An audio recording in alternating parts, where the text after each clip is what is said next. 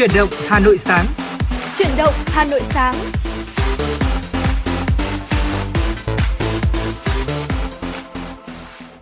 Xin kính chào quý vị thính giả, rất vui được gặp lại quý vị và các bạn trong chuyển động Hà Nội sáng. Chương trình của Đài Phát thanh và Truyền hình Hà Nội được phát sóng trực tiếp trên tần số FM 96 MHz và thưa quý vị, chương trình của chúng tôi cũng được phát trực tuyến trên trang web hanoionline.vn. Trong 60 phút sắp tới của chương trình thì chúng tôi sẽ cập nhật đến cho quý vị những thông tin thời sự đáng chú ý, những nội dung mà chúng tôi đã chuẩn bị để chia sẻ với quý vị. Và bên cạnh đó là cả những giai điệu âm nhạc, những ca khúc thật hay, chúng tôi cũng sẽ lựa chọn phát tặng cho quý vị. Hãy cùng ờ, cố định tần số 96 MHz và đồng hành với Trọng Khương, Thu Thảo quý vị nhé. Dạ vâng ạ, à, Thu Thảo xin được gửi lời chào tới quý vị thính giả đang theo dõi chương trình truyền động Hà Nội sáng nay được uh, phát sóng trên tần số FM 96 MHz của Đài Phát thanh Truyền hình Hà Nội. Và nếu như quý vị chúng ta có mong muốn được lắng nghe một giai điệu âm nhạc, muốn được yêu cầu một bài hát nào đó gửi tặng tới những người bạn, những người thân yêu của mình thì quý vị có thể tương tác với Trọng Khương và Thu Thảo thông qua số hotline 024 3773 6688 và nếu như quý vị chúng ta có cả những chủ đề mà cùng quý vị muốn chia sẻ cùng với chúng tôi thì đây cũng chính là số hotline để quý vị có thể kết nối với chuyển động Hà Nội quý vị nhé. Và mở đầu cho khung giờ sáng của chuyển động Hà Nội ngày hôm nay, chúng tôi xin được mời quý vị cùng đến với không gian âm nhạc. Chúng ta sẽ cùng lắng nghe một ờ, giai điệu âm nhạc đó là ca khúc Cánh buồm phiêu du, một sáng tác của nhạc sĩ Sơn Thạch với phần thể hiện của ca sĩ Tô Minh Đức và ngay sau ca khúc này Trọng Khương và Thu Thảo sẽ quay trở lại và chuyển tới quý vị những thông tin đầu tiên của chuyển động Hà Nội sáng.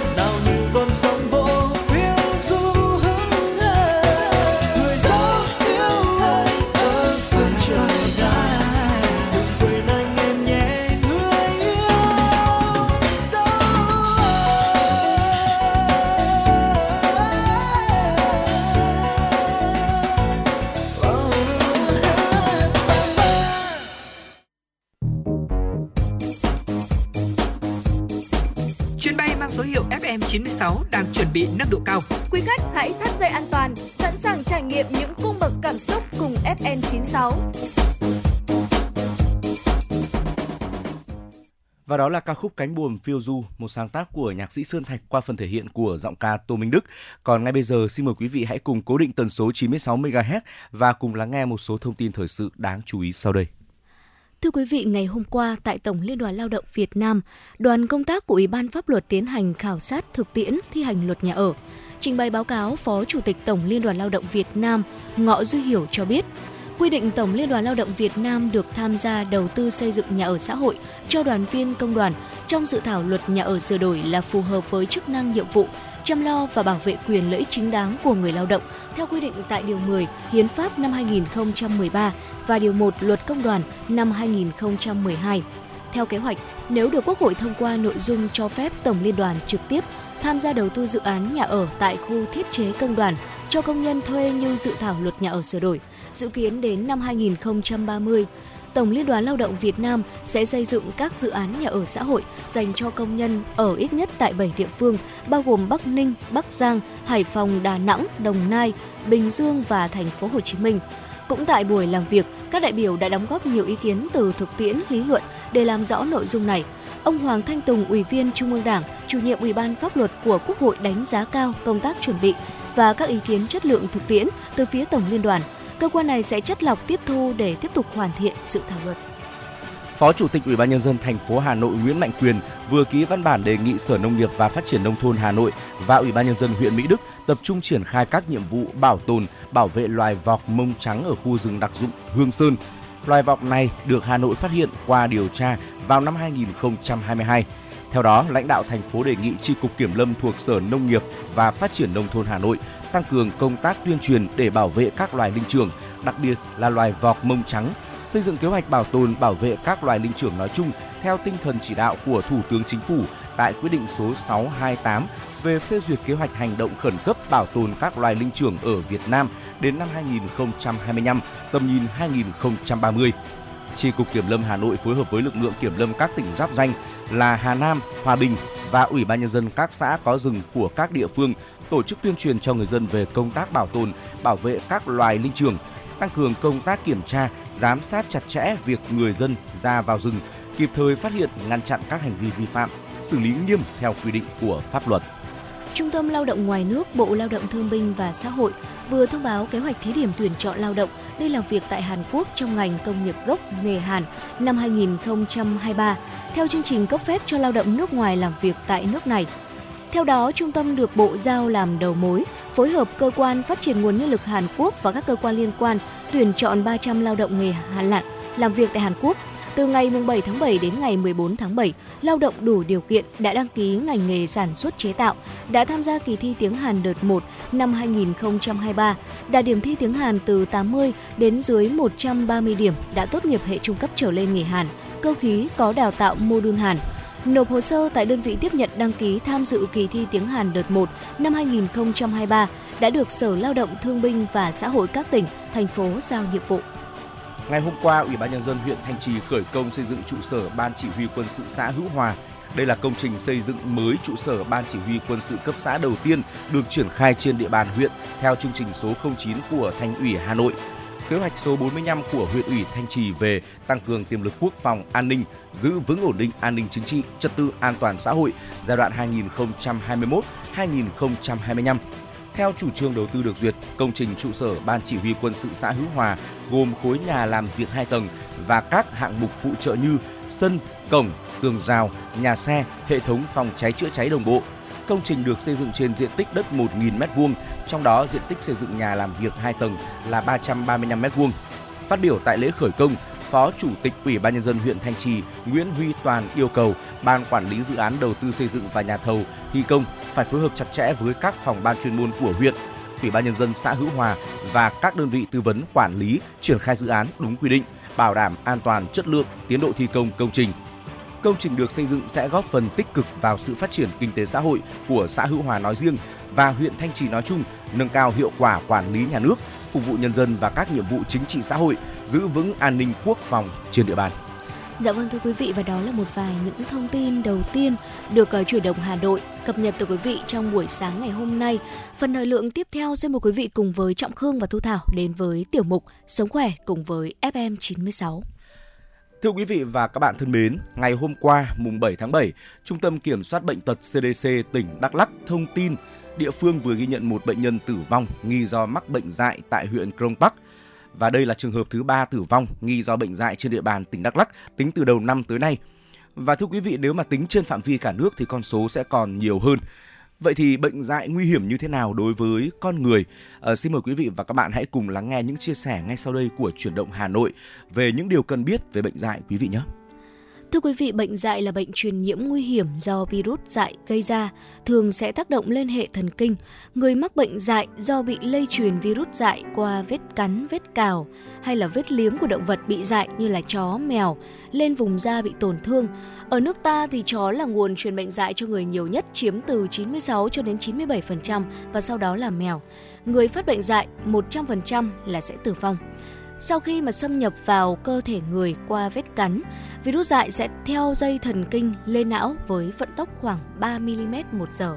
gây tổn thương thần kinh trung ương. Virus nhân lên trong não rồi di chuyển theo thần kinh đến các cơ quan khác như là tuyến nước bọt, thận, phổi, tim, gan. Ở tuyến nước bọt, virus nhân lên với số lượng lớn và tạo ra nguồn lây bệnh nguy hiểm nhất.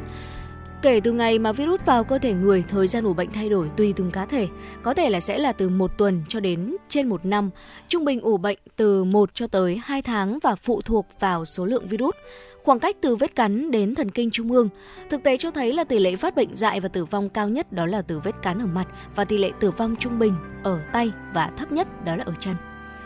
Thưa quý vị và sự nguy hiểm của bệnh dại ở chỗ là virus dại thì nó tiến triển rất là âm thầm bò lên đến uh, não của chúng ta với tốc độ rất là chậm và trong quá trình uh, đi di chuyển lên não thì nó không để lại bất cứ tổn thương nào khiến cho người bệnh ờ, có thể phát hiện ra và chính vì vậy mà sự chủ quan khiến cho rất là nhiều người đã tử vong. Thưa quý vị và những trường hợp nghi dại thì thường có các triệu chứng như là đau hoặc ngứa ở vết cắn, sốt, mệt mỏi, đau đầu kéo dài 2 đến 4 ngày, sợ nước. Ở giai đoạn sau thì uh, chỉ thoáng nhìn thấy hình ảnh nước là đã có thể gây co thắt ở cổ và họng rồi. Đồng thời là người bệnh dại không chịu được tiếng ồn, ánh sáng, uh, có những hành động như là tăng động, tức giận, bứt rứt hoặc trầm cảm. Thời gian phát bệnh thường là 2 đến 3 ngày nhưng mà có thể kéo dài đến 5 6 ngày hoặc dài hơn khi được chăm sóc tích cực. Thời kỳ toàn phát của bệnh thông thường có hai thể bệnh là thể hung dữ và thể liệt. Ở thể hung dữ thì người bệnh thường biểu hiện triệu chứng như là gào thét, tăng cảm giác của các giác quan, sợ gió, sợ nước nên thường được gọi là bệnh sợ nước, bị hoang tưởng, đập phá, co thắt thanh quản, vân vân. Ở thể liệt, người bệnh thường nằm im lìm hay là có liệt hướng lên, liệt hô hấp. Tất cả những người bệnh khi đã lên cơn dại thì cho dù được chăm sóc thế nào thì sau đó cũng sẽ đều dẫn đến tử vong. Dạ vâng thưa quý vị và để làm giảm tối thiểu lượng virus dại tại nơi xâm nhập thì ngay khi mà bị chó mèo dại nghi dại cắn hoặc là liếm vào vết thương hở thì chúng ta sẽ cần nhanh chóng rửa tay sạch rồi sau đó sẽ tiến hành rửa vết thương bằng xà phòng dưới vòi nước mạnh trong khoảng từ 10 cho tới 15 phút. Và nếu như mà không có xà phòng thì quý vị lưu ý là sẽ phải rửa lại bằng nước. Đây là bước điều trị tại chỗ đầu tiên và rất hiệu quả để chống lại bệnh dại, kể cả là những vết thương chỉ chảy xước da đơn thuần thôi. Tiếp theo đó là bôi dung dịch sát khuẩn, ví dụ như là cồn, cồn iốt đậm đặc để sát khuẩn, làm giảm đến mức tối thiểu lượng virus dại tại nơi xâm nhập, không được làm dập nát vết thương để hạn chế virus tàn phát. Và tiếp theo đó là dùng một miếng vải sạch phủ lên vết thương và băng hở lại. Sau đó thì di chuyển đến ngay những cơ sở y tế để được các bác sĩ xem xét tư vấn và tiêm phòng dại kịp thời. Đối với những trường hợp bị xây sát nhẹ, vết xây sát xa thần kinh trung ương, ví dụ như là ở cẳng chân, thì chúng ta sẽ cần phải theo dõi con vật trong vòng 15 ngày. Trong thời gian theo dõi, nếu như thấy con vật có biểu hiện không bình thường như là ốm, bỏ ăn, chết, mất tích, bán hoặc là mổ thịt thì cần phải đến điểm tiêm phòng dại để được điều trị dự phòng ngay lập tức. Và nếu sau 15 ngày kể từ khi mà người bị con vật cắn tiếp xúc mà con vật đó vẫn sống bình thường thì sẽ không cần phải điều trị dự phòng nữa. Thưa quý vị, bệnh dại thì hiện nay trên thế giới chưa có thuốc điều trị đặc hiệu. Tuy nhiên, chúng ta hoàn toàn có thể phòng tránh được. Để chủ động phòng chống bệnh dại thì người dân nên hạn chế uh, nuôi chó mèo. Nếu mà có nuôi chó mèo thì cần phải tiêm phòng 100% thật là đầy đủ và nhắc lại hàng năm theo khuyến cáo của ngành thú y. Uh, khi mà nuôi chó thì phải xích nhốt, khi ra đường phải mang dọ mõm, không nên đùa nghịch chọc phá các con vật nuôi nếu mà chúng ta không thân quen. Bên cạnh đó thì khi bị chó mèo dại nghi dại cắn thì tuyệt đối không tự chữa tại nhà bằng thuốc lá dùng để đắp, rắc vào vết thương hoặc là thử xem có mắc bệnh dại hay không mà cần đến ngay cơ sở y tế dự phòng để được khám, tư vấn và tiêm vaccine huyết thanh phòng bệnh. Ờ, thưa quý vị, bệnh dại thì là một căn bệnh cực kỳ nguy hiểm và theo thống kê thì đây là một trong hai căn bệnh có tỷ lệ tử vong lên đến 100%. Hiếm có căn bệnh nào mà có tỷ lệ tử vong cao đến vậy khi mà người bệnh phát bệnh. À, tuy nhiên thì để phòng ngừa cũng như là uh, phòng chống lại việc uh, là bị chó mèo dại cắn rất là đơn giản bằng việc là chúng ta có thể tiêm vaccine khi mà bị uh, chó mèo dại cắn. Uh, chúng ta hãy uh, tin tưởng vào bác sĩ cũng như là các cơ sở y tế để có thể có hướng điều trị phù hợp nhất, uh, phòng tránh những nguy cơ tử vong đáng tiếc mà chúng tôi vừa kể ra. Dạ vâng thưa quý vị và đó là một số những uh, chia sẻ được uh, chúng tôi cập nhật từ quý vị trong tiểu mục Sống khỏe cùng với FM 96 và hy vọng rằng với những thông tin vừa rồi quý vị chúng ta sẽ có thêm những kiến thức những kỹ năng nữa uh, để phòng những căn bệnh trong cuộc sống. Còn ngay bây giờ xin mời quý vị chúng ta sẽ cùng quay trở lại với không gian âm nhạc của Chủ động Hà Nội, một sáng tác của nhạc sĩ Hồ Trung Dũng với phần thể hiện của chính ca sĩ này và Võ Hạ Trâm, ca khúc Cho anh yêu em. Xin mời quý vị cùng đón nghe.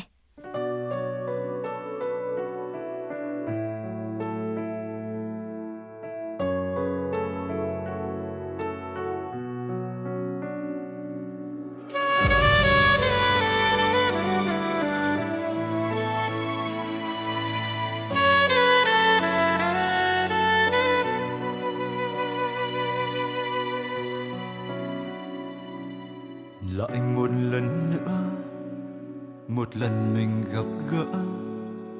một lần lại vui như lúc xưa.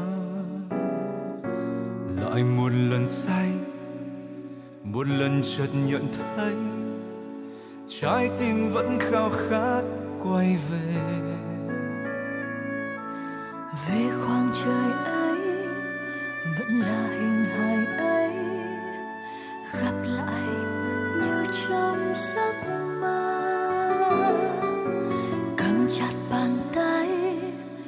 rằng tình còn đây vẫn còn nguyên vẹn như ngày xưa. Hãy cho anh được yêu em thêm một lần chân thành. Để biết thế gian này không hiểu qua hãy cho anh được ôm em trong vòng tay của anh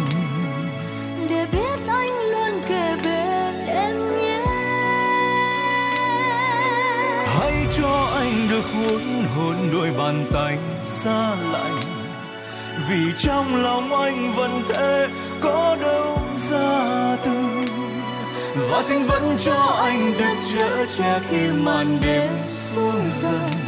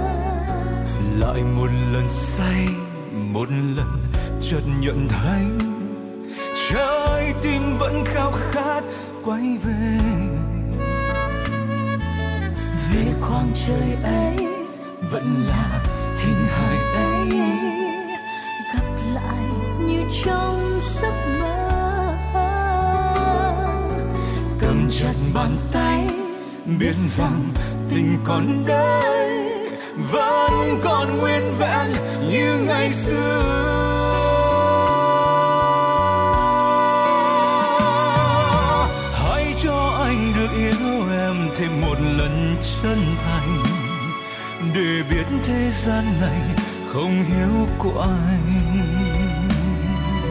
hãy cho anh được ôm em trong vòng tay của anh để biết anh luôn kề bên em nhé. Hãy cho anh được hôn hôn đôi bàn tay giá lạnh vì trong lòng anh vẫn thế xin vẫn cho anh được chở che khi màn đêm xuống dần. Để thấy tim em bình yên trong anh.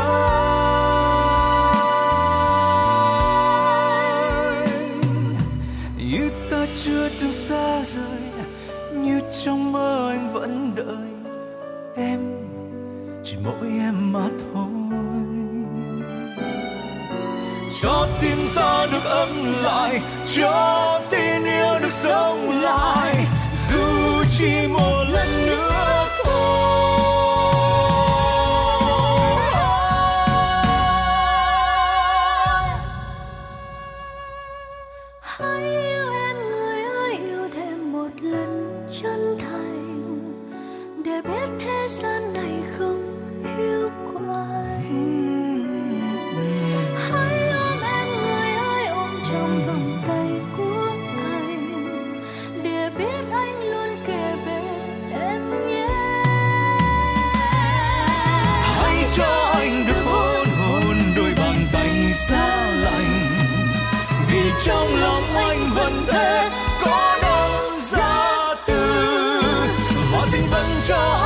chở che khi màn đêm xuống dần, để thấy tim em bình yên trong anh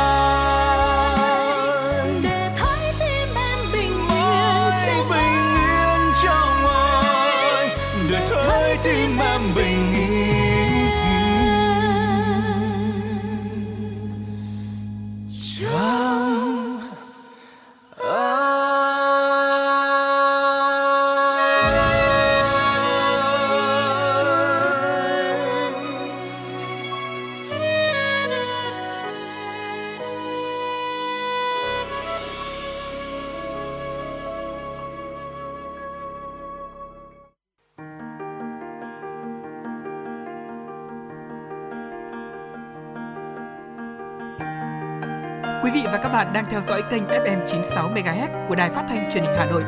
Hãy giữ sóng và tương tác với chúng tôi theo số điện thoại 024 3773 6688. FM 96 đồng hành trên mọi nẻo đường.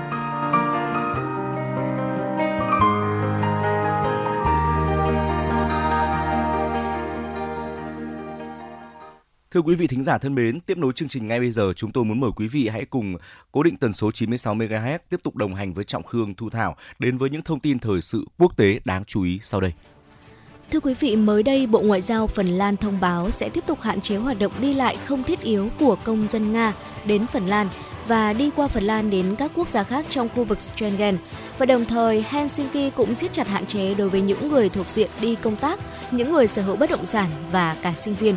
Những người thuộc diện này không được quá cảnh Phần Lan để đến các nước khác. Người sở hữu bất động sản tại Phần Lan phải chứng minh lý do cần có mặt tại nước này và trong khi đó, sinh viên chỉ được đến Phần Lan để tham gia các chương trình học hoặc là nghiên cứu được cấp bằng chẳng hạn như là các chương trình trao đổi. Thông báo trên được đưa ra nhằm đáp trả tuyên bố được đưa ra mới đây từ phía Nga về việc trục xuất 9 nhà ngoại giao Phần Lan và đóng cửa lãnh sự quán Phần Lan tại St.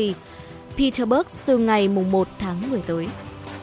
Thưa quý vị, vừa qua Ủy ban châu Âu EC đã công bố báo cáo tầm nhìn chiến lược năm 2023. Nội dung bao trùm bản báo cáo thường niên năm nay là EU cần tăng cường quyền tự chủ trong bối cảnh thế giới đối mặt với nhiều thách thức hiện nay. Báo cáo của Ủy ban châu Âu EC khẳng định Liên minh châu Âu EU đang tham gia vào một quá trình chuyển đổi sâu sắc để đạt được tính trung lập và bền vững về khí hậu trong vài thập kỷ tới.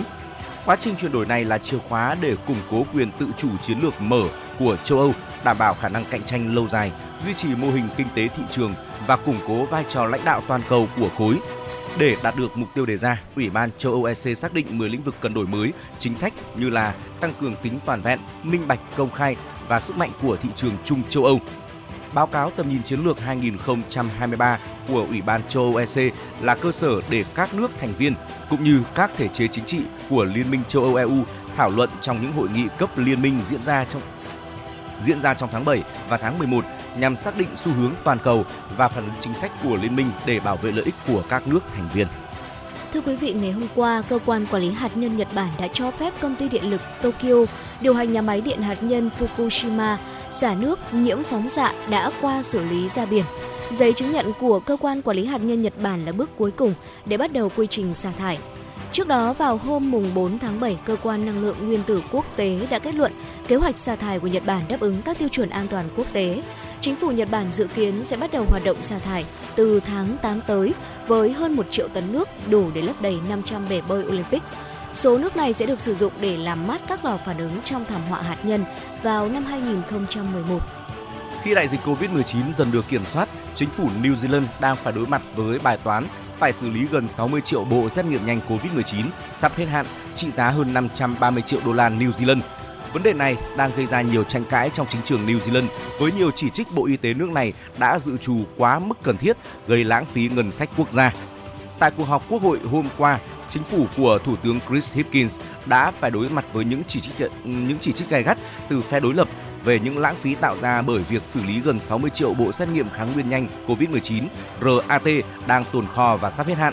Theo người phát ngôn của đảng ACT, nghị sĩ Brooke Van Velden, việc mua sắm quá mức cần thiết tới hơn 60 triệu bộ xét nghiệm COVID-19 đã tiêu tốn khoảng 531 triệu đô la New Zealand là một sự lãng phí nghiêm trọng. Phần lớn các bộ xét nghiệm trên đang trong tình trạng sắp hết hạn và sắp bị thải loại, trong đó có gần 30% hết hạn sử dụng trong tháng 7 này. Dạ vâng thưa quý vị sẽ còn rất nhiều những tin tức khác nữa được cập nhật từ quý vị trong chuyển động Hà Nội sáng ngày hôm nay. À, tuy nhiên thì ngay bây giờ chúng ta sẽ cùng quay trở lại với không gian âm nhạc để có thể thư giãn một vài phút. Một sáng tác của KICM với phần thể hiện của ca sĩ Văn Mai Hương, ca khúc Chim Quý trong lồng sẽ tiếp nối chuyển động Hà Nội. Xin mời quý vị cùng thư giãn.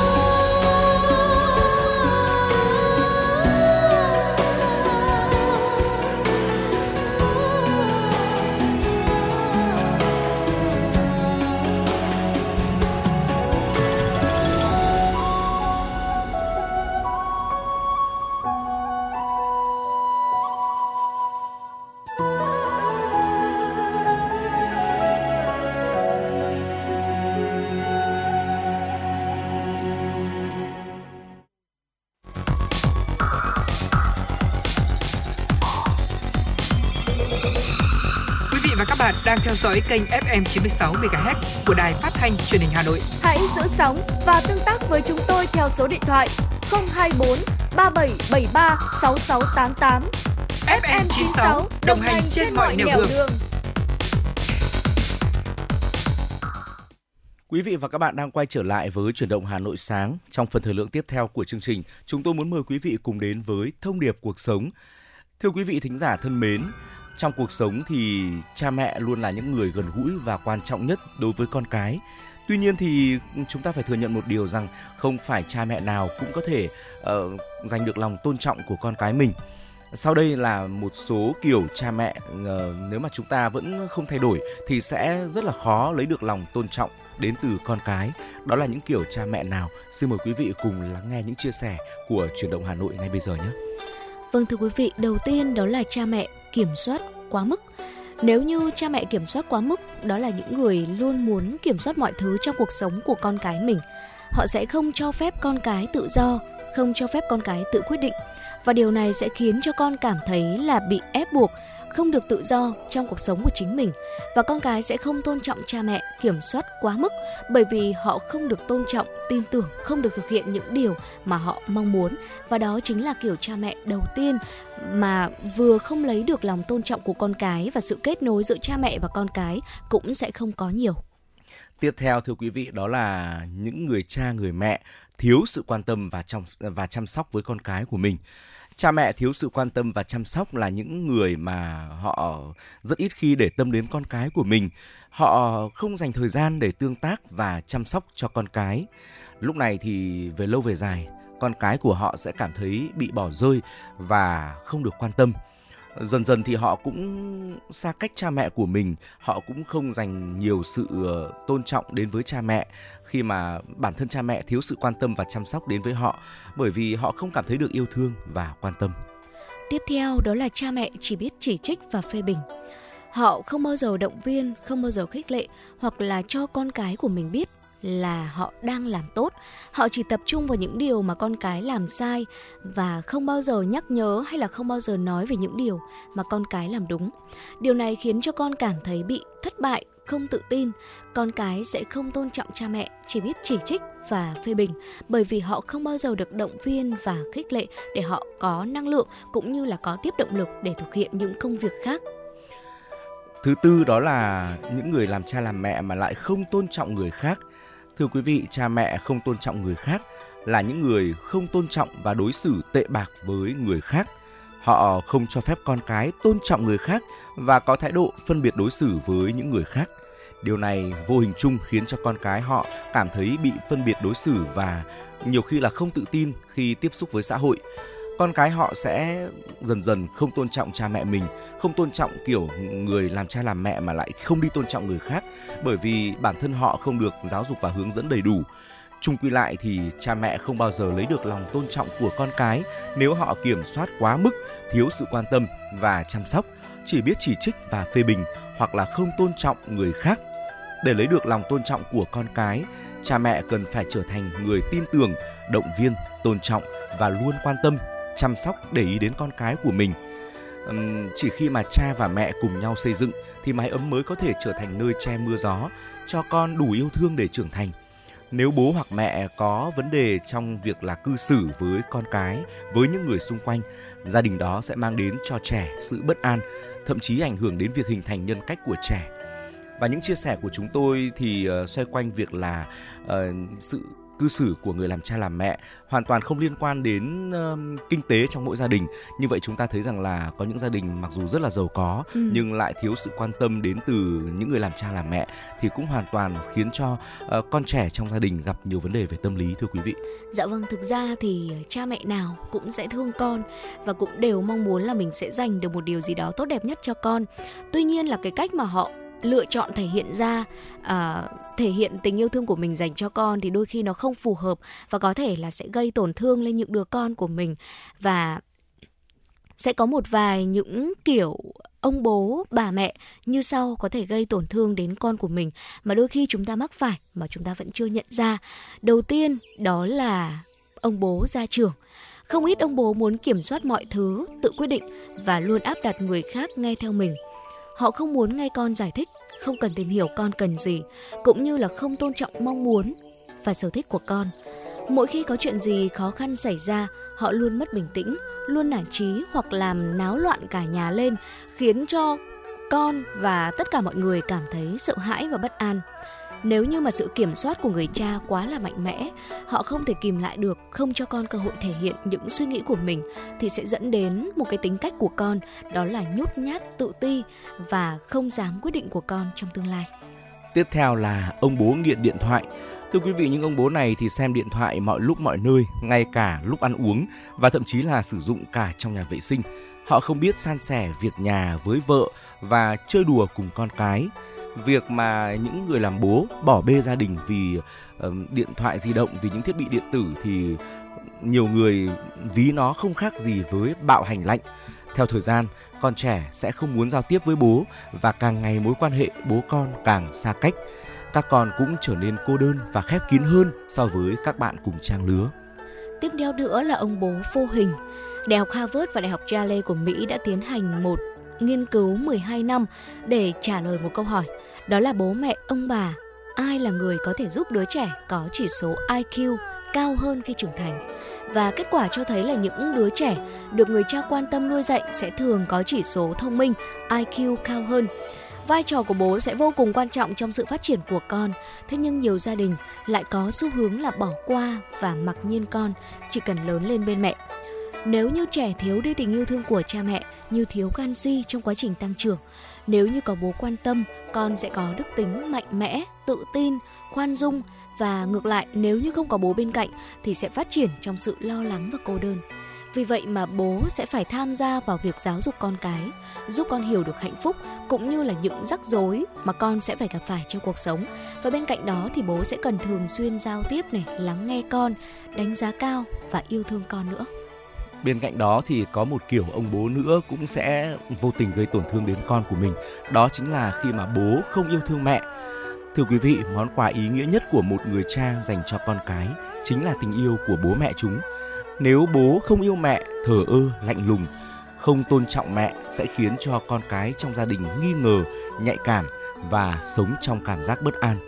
Cho dù phương pháp giáo dục của bố dành cho con có tuyệt vời, có khoa học đến đâu, ừ. cũng không đủ khả năng làm cho con có cảm nhận về ngôi nhà ấm áp và hạnh phúc khi mà bản thân người bố đó không thể hiện và không có tình yêu thương với mẹ của con trẻ. Và đó chính là bốn kiểu ông bố sẽ gây tổn thương trẻ. Vậy thì đối với người mẹ thì sao ạ thưa quý vị? Sẽ có bốn kiểu mẹ gây tiêu cực như sau, có thể làm cho con trẻ bị tổn thương. Đầu tiên đó là người mẹ luôn muốn kiểm soát tất cả. Trong mắt của nhiều bà mẹ thì trẻ không làm theo định hướng hay là kế hoạch của mình mà lại thể hiện suy nghĩ cá nhân và đưa ra một quyết định cá nhân sẽ được coi là chống đối và nổi loạn. Kể cả là khi mà trẻ đã trưởng thành rồi, khi mà trẻ đã lớn rồi, mẹ vẫn kiểm soát tất cả, khiến cho con trở thành người không có suy nghĩ độc lập Đứa trẻ nếu khó sống theo ý mình thì chúng sẽ cảm thấy là không thể nào thông suốt, chỉ biết cách dựa vào bố mẹ thôi để có được sự giúp đỡ. Và về lâu dài thì đây sẽ là một cái vòng luẩn quẩn và sai lầm trong việc dạy dỗ con mà các mẹ sẽ cần phải lưu ý điều này. Tiếp theo nữa chúng tôi muốn chia sẻ với quý vị đó là kiểu người mẹ luôn so sánh. Cụm từ con nhà người ta có lẽ là cơn ác mộng với tất cả trẻ em. Dù biết rằng mọi so sánh thì đều là khập khiễng, nhưng các bậc làm cha làm mẹ vẫn không dằn được lòng mình, mà so sánh con mình với những ờ, đứa con của những nhà xung quanh. Từ cân nặng này, chiều cao cho đến điểm số ờ, bất cứ cái gì cũng có thể trở thành mục tiêu để những người làm mẹ đặt lên bàn cân so sánh. Có nhiều người mẹ ngây thơ nghĩ rằng là so sánh là cách để con nhìn lại bản thân đang yếu kém ở đâu mà phấn đấu. Tuy nhiên thì ờ, theo ông Kamal Afandi Hashim Phó Chủ tịch Quỹ chống tham nhũng Malaysia, đồng thời là một nhà phân tích tâm lý tội phạm, nói rằng việc so sánh giữa tâm lý đứa trẻ này với đứa trẻ khác không chỉ gây bất lợi cho sức khỏe tinh thần mà còn là bóng ma tâm lý đè nặng lên tâm trí trẻ suốt quãng đời còn lại. Thứ ba đó là kiểu người mẹ là nô lệ của con. Đây là những người mẹ mà lúc nào cũng sẽ luôn luôn bận rộn với con cái, dốc hết sức mình cho con kiếm tiền vì con và rồi lại đánh mất giá trị cuộc sống của chính bản thân mình. Không ít bà mẹ cảm thấy sự khác biệt lớn giữa trước và sau khi mà sinh. Họ biến mình thành vệ tinh chỉ biết quay quanh đứa con và có ít thời gian cho chồng. Dần già ít tiếp xúc với bạn bè, với xã hội và thậm chí là sẵn sàng từ bỏ cả sự nghiệp hay là tương lai tươi sáng của mình. Trên thực tế thì con cái luôn là một phần quan trọng của gia đình, nhưng cha mẹ nên có sự nghiệp và mục tiêu của riêng mình – đây cũng là một tâm thái tốt để làm gương cho con, giúp con cũng ý thức được rằng ai cũng sẽ cần có thứ mình theo đuổi hay là phấn đấu cho tương lai của mình để cuộc sống của mình có thể trở nên tốt đẹp hơn. Và chúng ta không thể không nhắc đến kiểu người mẹ luôn lo lắng thái quá, luôn lo lắng quá mức cho con mình. Nỗi lo lắng dành cho con cái là thứ không bao giờ có thể gạt khỏi tâm trí người mẹ. Nó như là một sợi dây kéo căng, khiến cơ thể tâm trí đều mệt mỏi, Đương nhiên thì các yếu tố không an toàn ngoài xã hội cũng góp phần tạo gánh nặng tâm lý, nhưng mà nếu người mẹ chia sẻ với con những suy nghĩ tích cực, trẻ sẽ phát triển khỏe mạnh theo hướng rất là tích cực thưa quý vị. Ngược lại nếu mà những bà mẹ luôn dành cho trẻ những lo âu, thể hiện sự lo âu của mình với con trẻ thì trẻ ờ, đôi khi là sẽ đi sai hướng. Đầu óc trẻ lúc nào cũng rất là căng thẳng, thậm chí ừ. lại trở nên nhạy cảm hơn với bất cứ một uh, diễn biến nào của ngoài xã hội kia. Dạ vâng, quý vị thân mến, ở chỉ khi mà cha và mẹ cùng nhau xây dựng một mái ấm mới có thể che mưa gió cho con và xây nên một bức tường vững chắc và ở đó có sự yêu thương. Nếu một trong bố hoặc là mẹ có vấn đề, gia đình đó sẽ mang đến cho trẻ sự bất an và thậm chí là ảnh hưởng đến việc hình thành nhân cách của trẻ nữa vai trò của cha mẹ có ý nghĩa to lớn đối với sự lớn lên, sự phát triển của trẻ. Vì vậy, chắc chắn là sẽ không được vắng mặt trong quá trình trưởng thành của con. Bởi vì vậy mà dù bận rộn đến đâu thì chúng ta hãy cố gắng dành thời gian để đồng hành cùng con, để chia sẻ cùng con để con của mình có thể phát triển tốt cả về thể chất lẫn tinh thần quý vị nhé. Thưa quý vị và đó là những điều mà chúng tôi chia sẻ trong thông điệp cuộc sống ngày hôm nay về việc là cha mẹ cần ừ, tránh những gì, cần sửa đổi bản thân mình ra sao để con cái luôn yêu thương, tôn trọng chúng ta cũng như là khiến cho hạnh phúc gia đình luôn được nồng ấm. À, còn bây giờ thì chúng tôi muốn mời quý vị hãy quay trở lại với không gian âm nhạc. Mời quý vị cùng lắng nghe giọng ca Anh Thơ với một sáng tác của nhạc sĩ Nguyễn Văn Tý, ca khúc có tựa đề Mẹ yêu con. mẹ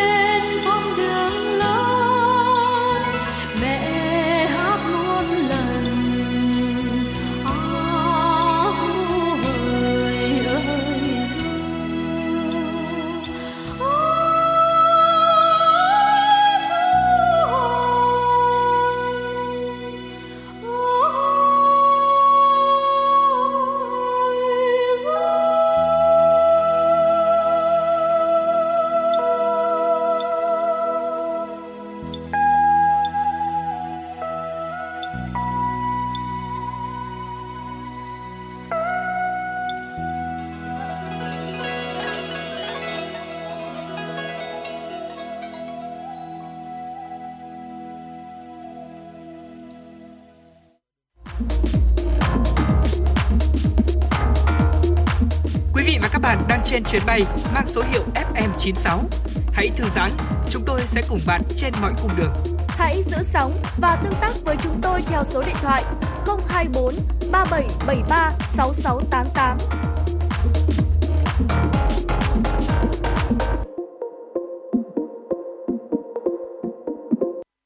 Quý vị và các bạn đang quay trở lại với chuyển động Hà Nội sáng và trong phần cuối của chương trình sẽ là thời lượng dành cho tin tức. Mời quý vị cùng lắng nghe những nội dung đáng chú ý, những thông tin đáng chú ý chúng tôi mới cập nhật. Thưa quý vị, ngày hôm qua tại Hà Nội, Ban Kinh tế Trung ương tổ chức sơ kết công tác 6 tháng đầu năm, triển khai nhiệm vụ công tác 6 tháng cuối năm 2023. Đồng chí Trần Tuấn Anh, Ủy viên Bộ Chính trị, trưởng Ban Kinh tế Trung ương chủ trì hội nghị. Cùng dự có đại diện lãnh đạo các ban đảng ở Trung ương và toàn thể cán bộ công chức người lao động trong ban. Phát biểu chỉ đạo tại hội nghị, đồng chí Trần Tuấn Anh nhấn mạnh, với vai trò là cơ quan tham mưu chiến lược của Đảng về kinh tế xã hội, Ban Kinh tế Trung ương đã nỗ lực hết mình tập trung triển khai các nhiệm vụ được giao nhằm tham mưu với Ban chấp hành Trung ương Bộ Chính trị, Ban Bí thư những chủ trương chính sách phục vụ công tác chỉ đạo điều hành phát triển kinh tế xã hội. Tuy nhiên, bên cạnh những kết quả đã đạt được, đồng chí cũng chỉ ra một số khó khăn hạn chế cũng như thách thức cần được nhìn nhận để khắc phục, đổi mới nhằm nâng cao chất lượng công tác. Về nhiệm vụ trong thời gian tới, đồng chí yêu cầu tập thể lãnh đạo ban và người đứng đầu các đơn vị tiếp tục quán triệt sâu sắc nội dung nghị quyết đại hội Đảng toàn quốc lần thứ 13 của Đảng và các nghị quyết quan trọng đã ban hành làm cơ sở triển khai các nhiệm vụ, công tác của ban, bám sát triển khai kế hoạch xây dựng các đề án trình bộ chính trị, ban bí thư đúng tiến bộ, đảm bảo chất lượng, tăng cường phối hợp với các cơ quan, ban ngành địa phương liên quan nhằm phục hiện tốt nhiệm vụ chung. Các vụ đơn vị trong ban cần nêu cao tinh thần chủ động trong công tác tham mưu, phục vụ các hoạt động của lãnh đạo ban. Ngày hôm qua tại Hà Nội, Hội nghị Ban Thường vụ Trung ương Đoàn lần thứ 3 khóa 12 đã diễn ra dưới sự điều hành của đồng chí Bùi Quang Huy, Ủy viên dự khuyết Trung ương Đảng, Bí thư thứ nhất Trung ương Đoàn. Cùng với việc cho ý kiến sơ kết công tác đoàn, phong trào thanh thiếu nhi 6 tháng đầu năm 2023, định hướng công tác đoàn, phong trào thanh thiếu nhi năm 2024, hội nghị còn thảo luận về kế hoạch triển khai các cuộc vận động nghĩa tình biên giới biển đảo giai đoạn 2022-2027 thanh niên ứng xử văn minh trên không gian mạng, kết luận công tác triển khai cuộc vận động xây dựng giá trị hình mẫu thanh niên Việt Nam thời kỳ mới. Tại hội nghị, các đại biểu cũng đã thảo luận về đề án Đoàn Thanh niên Cộng sản Hồ Chí Minh thúc đẩy quyền tham gia của trẻ em vào các vấn đề trẻ em giai đoạn 2023-2027, cho ý kiến về quy định kiểm tra giám sát và thi hành kỷ luật của tổ chức đoàn, thành lập Hội đồng đội Trung ương khóa 9 và một số nội dung về công tác nhân sự.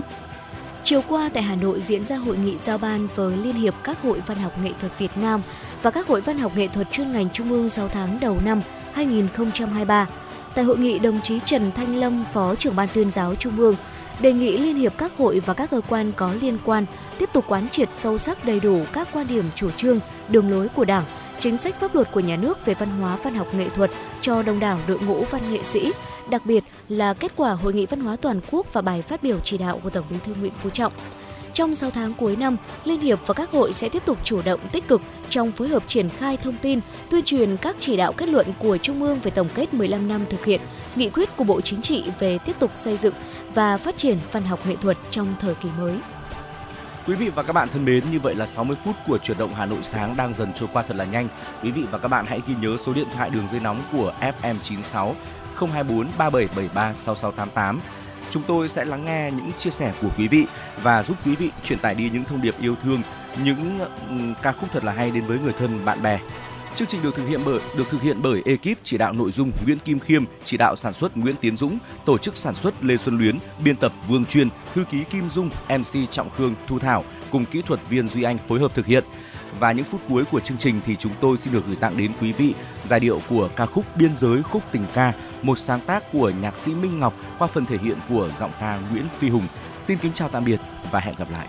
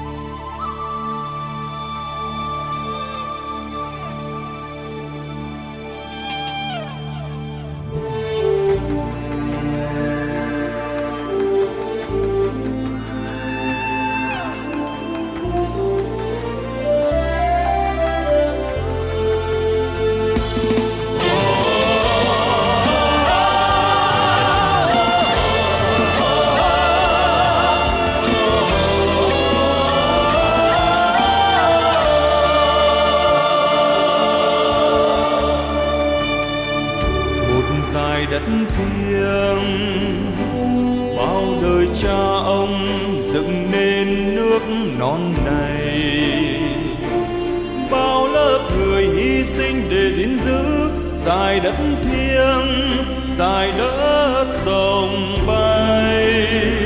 Từ ai nam quan đến mũi cà mau, kia hoàng sa, trường sa, đây phú quốc đang vươn lên từng ngày. Hòa nhịp sống chung 54 dân tộc anh em dựng xây một Việt Nam.